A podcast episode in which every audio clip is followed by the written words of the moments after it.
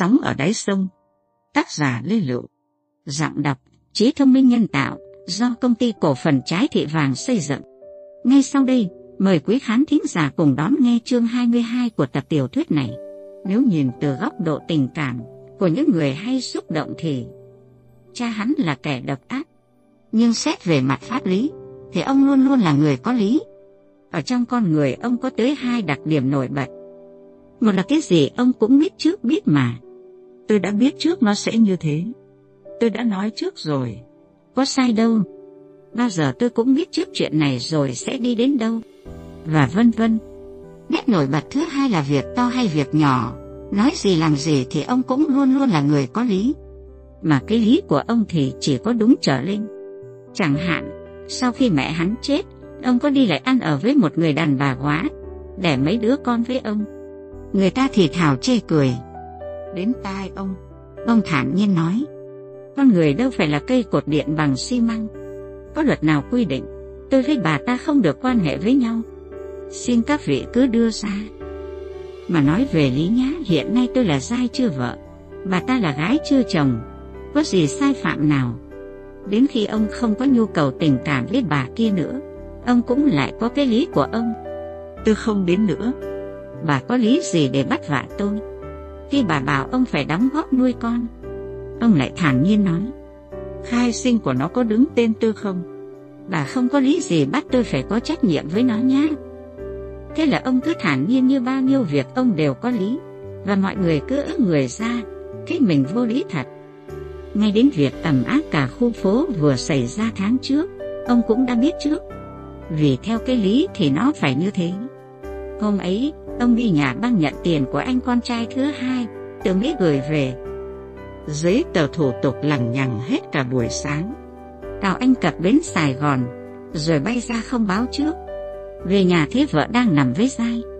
Khi ông về thì cả phường cả phố đã đổ đến đông như kiến, không còn chỗ chen chân để vào nhà. Ông đứng ở vỉa hè ngoài đầu ngõ. Xung quanh ông bao nhiêu người thầm thầm thì thì, vẻ quan trọng. Ông thản nhiên nói. Chưa bảo anh ý, nhưng tôi đã biết trước là anh cứ đi biển biệt như thế. Vợ con anh ở nhà tránh sao khỏi chuyện khuất đất. Hay là, thấy còn tình nghĩa thì ở với nhau. Không còn thì làm đơn ra tòa mà giải quyết. Việc gì phải ầm ý lên. Có khác nào vạch áo cho người xem lưng. Cái lý nó đơn giản như thế, mà cũng không biết đường. Hay, tưởng có chuyện gì? Bao nhiêu người mất, thì giờ vào cái chuyện vô nghĩa lý, không đâu vào đâu. Thôi bà con giải tán đi, có lý gì mà cứ đứng mãi ở đây? Cái giọng cứ đều đều nhàn nhạt của ông, làm mất đi cái hứng thú của người xem. Do sự xô sát của ba người, công an đã mời cả ba lên đồn lập biên bản.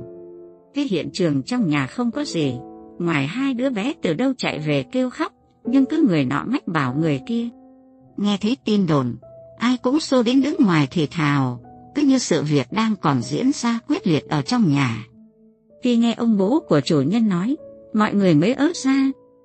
Ừ mình vô lý thật, đứng đây làm gì cho ê mặt, thế cho nên, bất cứ việc gì nóng bỏng bao nhiêu đến ông, nó cũng phải nguội lạnh nguội lạnh tê bút bao nhiêu đến ông nói nó cũng trở lại bình thường. Cái gì nó cũng có lý của nó. Nói đúng hơn, cái lý gì lợi cho ông, theo đúng ý ông thì không thể ai bè được. Cho nên cái lý của ông lúc nào cũng đúng. Việc gì cũng biết trước, việc gì cũng có lý, nên ông không làm phó lý, hương lý ở nhà.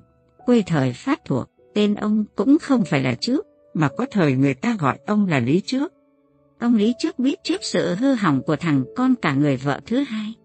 Không bao giờ nó có thể thành người, nên trước sau ông cũng từ bỏ nó. Ông rất sợ mỗi khi nó quanh quẩn ở phố này. Nó đã quanh quẩn ở đây. Thì nó tha gì chỗ ông ở, mà nó xuất hiện ở chỗ ông thế nào ông cũng mất. Không mất tiền, thì cũng mất uy tín danh dự. Đã mất tâm tích nó hàng năm nay, đang được yên ổn lại nghe tin nó về nhưng lại rất may, con em nó cho ông biết, nó đã bị bắt và chờ sự xem xét của viện kiểm sát, cơ quan ông có sự quen biết. Vậy nên, ông làm đơn có đoạn viết rằng, là người cha đẻ của hắn, một mình tôi gà trống phải nuôi năm mặt con. Tôi đã sớm hôm đầu tắt mặt tối buộc bụng nuôi cho các con ăn học. Nhưng vì hoàn cảnh chiến tranh, tôi phải bám sát cơ quan vừa chiến đấu vừa sản xuất. Các con tôi phải đi sơ tán thiếu bề dạy dỗ của gia đình. Thằng con tôi nó đã đua đòi bạn bè, ăn chơi chát cắn xa đoạn, trộm cắp, ngày càng dấn sâu vào con đường tội lỗi đầy nguy hiểm. Đã nhiều lần, hắn lĩnh án tù, nhưng vẫn chứng nào tật ấy, ngựa vẫn quen đường cũ. Hắn không từ bất cứ thủ đoạn bẩn thỉu và thô bỉ nào kể cả với người thân, như cha đẻ của hắn. Kính thưa các quý cơ quan hành pháp và chấp pháp, Phạm Quang Núi là một con sâu mọt, sẽ đục xuống xã hội tươi đẹp của chúng ta.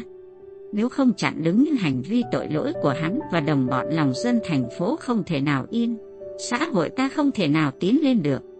Vì danh dự của một gia đình vốn có nề nếp gia giáo, có truyền thống trên dưới đoàn tụ ấm êm. Vì trách nhiệm xây dựng con người mới cho một xã hội văn minh tươi đẹp.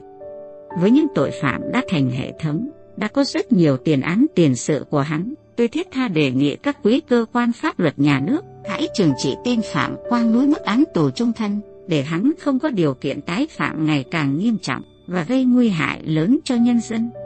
Có như vậy, bản thân gia đình chúng tôi cũng như bà con dân phố nói riêng và toàn thành phố nói chung mới yên tâm lao động sản xuất, không ngừng đưa thành phố ta tiến lên. Ngày càng trong sạch, văn minh hiện đại, xứng danh là Hải Phòng ta.